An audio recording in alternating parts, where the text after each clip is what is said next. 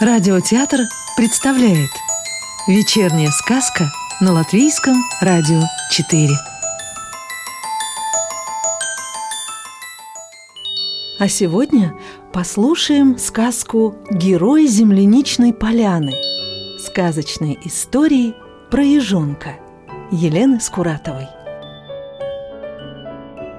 Волшебный кувшинчик. Чтобы прийти туда, куда ты хочешь Нужно идти, никуда не сворачивая, говорила мама ежиха. Еще она говорила, что нужно думать самому, быть ответственным и научиться говорить «нет» глупостям. Ежонок умел говорить «нет» домашним заданиям, ранним подъемам, чистой посуде и еще маме на множество ее просьб. А вот сказать «нет» шалостям и обидным словам у него не получалось. Не получалось и все тут. Словно красный и зеленый огни светофора поменялись местами. От этого происходило много неприятностей. Но как он мог сказать «нет», если все получалось само собой? Нечаянно или потому, что был кто-то или что-то сильнее его воли. Папа Ежонка часто путешествовал. Малыш мечтал, что когда-нибудь папа возьмет его с собой, но этот день все не наступал. Однажды еж посадил сыночка рядом с собой и сказал «Ежонок, я знаю, что ты очень хочешь отправиться со мной в путешествие.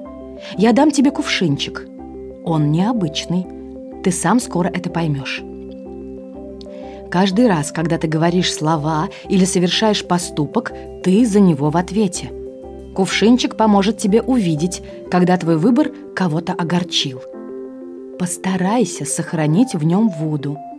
Так я пойму, что ты готов отправиться со мной в путь. Надеюсь, у тебя получится. Подарок сверкал на подоконнике, а ежик был на занятиях. По дороге домой в разговоре с мамой он не признал своей вины за то, что обзывался. Малыш считал, что виноват был вовсе не он, а тот, кто его научил плохому. Но как только он отказался отвечать за свой скверный поступок – на подоконнике появились капельки воды. Они сочились из маленькой трещинки на самом верху кувшина. Только ежонок, придя домой, ничего не заметил. На следующий день ежик с детишками во дворе. Игра закончилась слезами бельчонка, которого все дразнили и обижали. Но разве ежонок мог остаться в стороне? В этот раз под подоконником образовалась лужа – Новые дырочки появились на горшочке, выпустив треть жидкости. Малыш, подойдя к окну, намочил ножки и вскрикнул от удивления. «Кто мог продырявить папин подарок?» – подумал он. Пока ежонок стоял у окна, мама спросила его про руки. «Помыл!» – крикнул врунишка в ответ, и на его глазах в глиняной стенке кувшина образовалась еще одна трещинка – так вот оно что! Я соврал маме, и вазочка с носиком заплакала. Этого не может быть. Но ежонок видел и чувствовал своими босыми мокрыми ножками, что может. И тут в его голове промелькнуло. «Папа!» Ведь папа просил сохранить воду. А еще он что-то говорил еще. «А если замазать дырки пластилином?» Кувшинчик обмануть не удалось. Пластилин отвалился, а от взятой без спроса машинки еще и опустел больше, чем наполовину. Скоро должен был приехать папа. Ежонок принес кружку воды и попытался долить ее в сосуд. Но тот сверху был словно керамическое сито. Вода хлынула на пол, опять облив ноги. В груди что-то сжалось. Он вспомнил, как дразнил и обижал бельчонка – как обзывался, как обманывал маму. Ежонок выскочил в коридор, надел сандалии и хлопнул дверью. Краснея он отдал другу машинку, а вернувшись домой, набрался смелости и признался во всем маме. Маленький ежик горько плакал. Он боялся, что теперь с ним никто не будет дружить. Мама гладила малыша по голове и говорила ему, что все ошибаются, учатся просить прощения – и прощать. Папин подарок был на две трети пуст, когда путешественник вернулся домой. Сын был уверен, что папа расстроится, но этого не случилось. Ты потерял часть воды, потому что не сразу научился отвечать за свои поступки. Но твоя совесть помогла тебе понять, что такое ответственность. «А что это такое? Совесть?» Задал вопрос ежонок. Голос в твоем сердце. Он подсказывает правильный выбор, указывает ошибки, просит их исправить и не совершать впредь.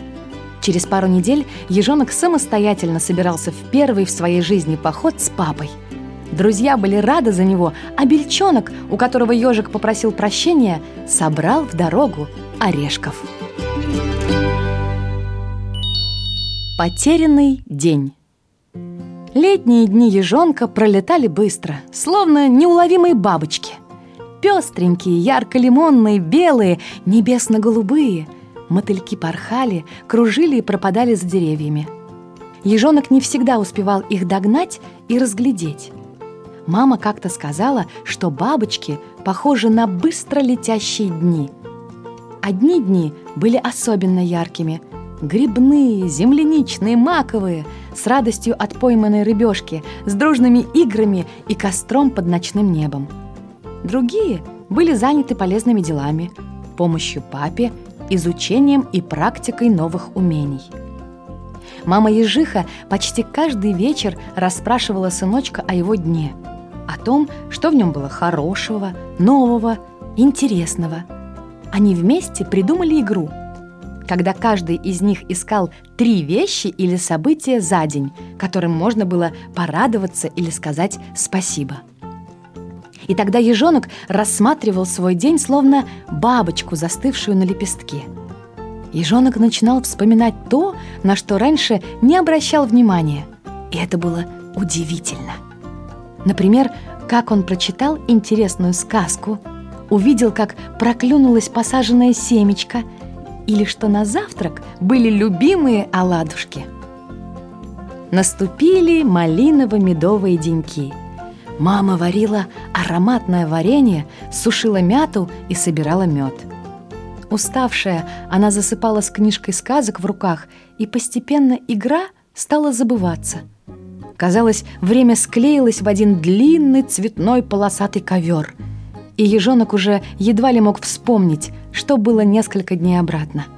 Он лишь знал, что на выходных вся семья отправится на пикник в горы, к ледяному ручью. Они разобьют там палатку и будут смотреть на звезды. Вечером, когда мама зашла к нему в комнату, ежонок спросил. «Мы идем уже послезавтра?» «Завтра, дорогой. Сегодня уже пятница», — ласково ответила мама. «Уже? Я думал, что сегодня четверг, и завтра я смогу собраться в поход», озадаченно сказал ежонок и сел на кроватке. Свесив маленькие ножки, он стал загибать пальцы и считать. Воскресенье был день рождения Бельчонка. В понедельник я загорал на полянке и играл с друзьями в мяч. Во вторник помогал папе собирать ягоды, а еще я был с мышонком на озере – а сегодня мы лепили вареники. Но я думал, что сегодня четверг, а уже пятница. Ежонок помолчал немножко, а потом выпалил. «Мама, похоже, какой-то день потерялся!» «Я думаю, он обязательно найдется. Засыпай скорее, чтобы не потерять еще один». Ежонок залез в кроватку и накрылся тоненьким одеяльцем – Едва он коснулся головой волшебной подушечки, которая дарила сны, как тут же засопел. На следующее утро ежонок проснулся пораньше. Наспех собрал свой рюкзак, и семья отправилась в путь.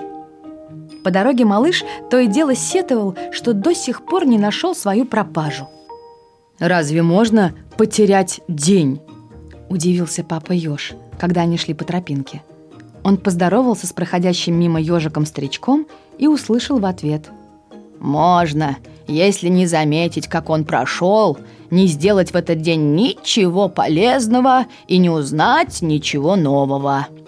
Временем нужно дорожить, потому что это удивительное богатство, которое потерять легко, а вернуть невозможно». Ежонок задумался, а старик улыбнулся ему и пошел дальше. Я же всегда перед сном вспоминал хорошие события за день, пока не забыл нашу с мамой игру. Вот день бесследно и пропал. Сделал вывод ежонок, а потом, подняв с земли ароматную еловую шишку, продолжил. Но я постараюсь сделать так, чтобы больше ни один денек не потерялся, потому что все они очень ценные и каждый особенный.